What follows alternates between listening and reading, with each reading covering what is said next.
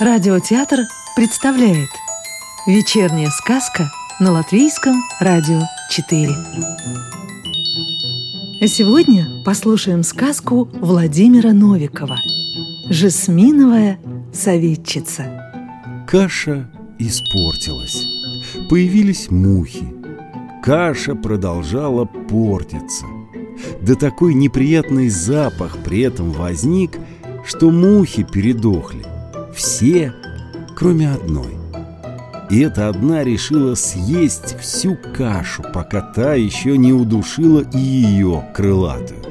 Ест муха, ест, а думу умную думает, приговаривает.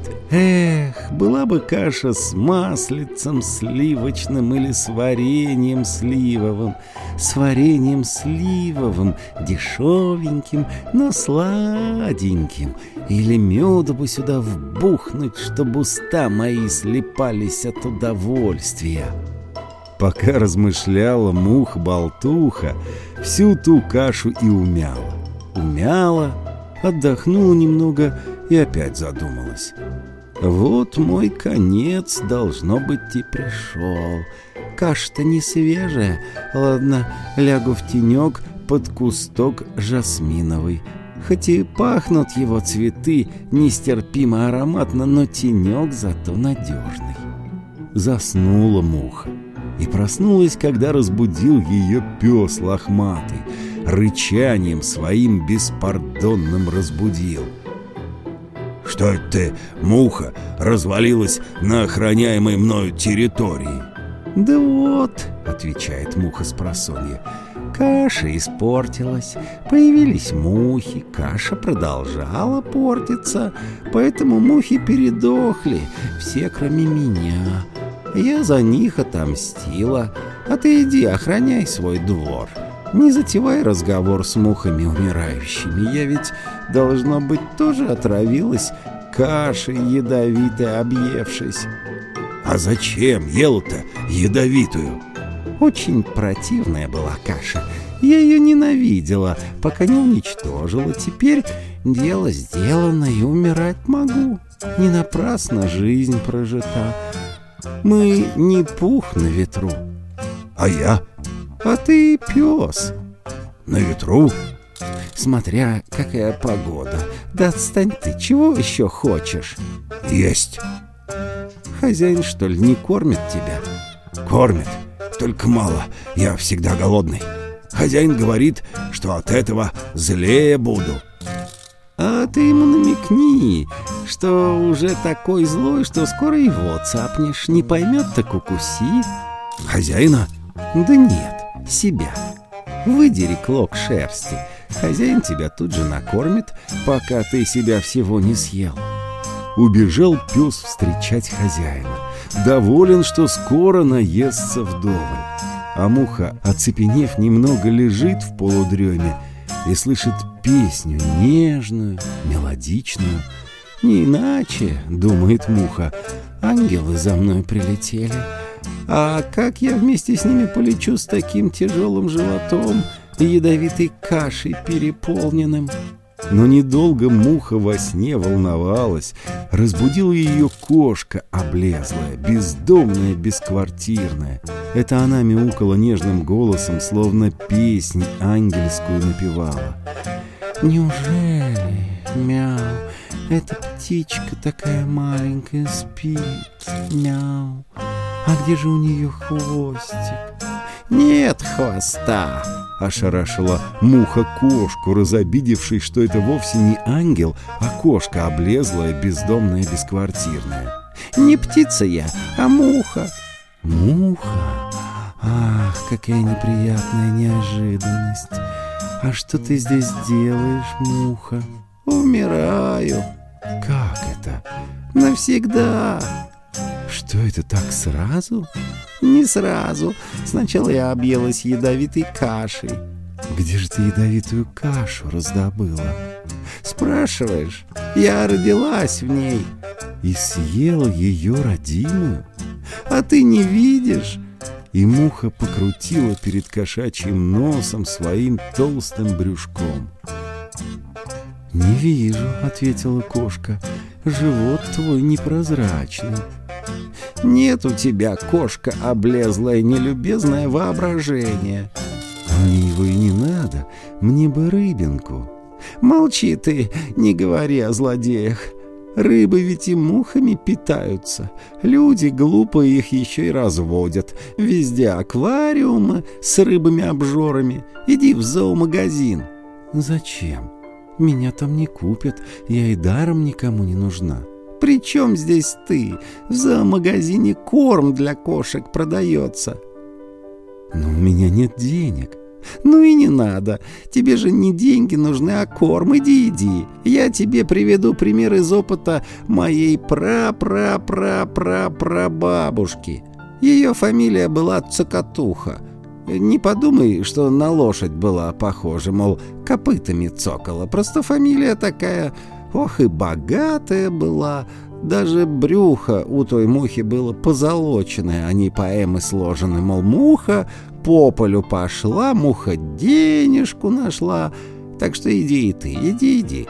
Уверена, что найдешь денежку немалую, на которую грузовик кошачьего корма купишь. И еще за доставку заплатить останется. Иди, иди. Я бы тоже пошла, да что-то уже почти не живая. Помираю. Прости, если в чем виновата а кошка ее уже и не слышала. Помчалась то ли денежку, то ли счастье искать. Нашла? Неизвестно, но не вернулась, так что не хуже ей там, чем здесь. А муха опять в свое полузабытие погрузилась, и теперь ей слышатся звуки необычные, почти неземные. Ко-ко-ко, ко-ко-ко, ко-ко-ко, ко-ко-ко-ко-ко словно винт огромный вертится. Не дать не взять, в этот раз ангелы прилетели за ней на вертолете. Проснулась муха поскорее и видит, что это перед ней курица ко-ко-ко-кокает. «Сколько-ко-ко жите, сколько-ко-корей, ко-ко-ко-ко куда зернышко, ко-ко-ко катилось?» «Вы не зернышко, я не зерно, я муха. И не вздумайте меня клевать. Спокойно. Кому придет в голову помойной мухой лакакакамиться? И я не помойная. Но все равно клевать меня опасно. Я объелась ядовитой кашей. До этого каша испортилась, завелись в ней мухи, и каша еще больше испортилась. От этого все мухи передохли, кроме одной меня. И я, готовая тоже помереть, всю эту кашу от безысходности съела. Теперь вот лежу полуживая в полудреме, двумя ногами на этом, двумя на том свете. А сколько-сколько времени продлится ваша агония? Думаю, с грустью сказала муха, до самой моей смертушки неминуемой. А может быть, в надежде сказала курица. «Вы не -к -к -к кашу съели, а зерно мое склевали». «Нет, нет, я ведь бесклювая», — быстро ответила муха.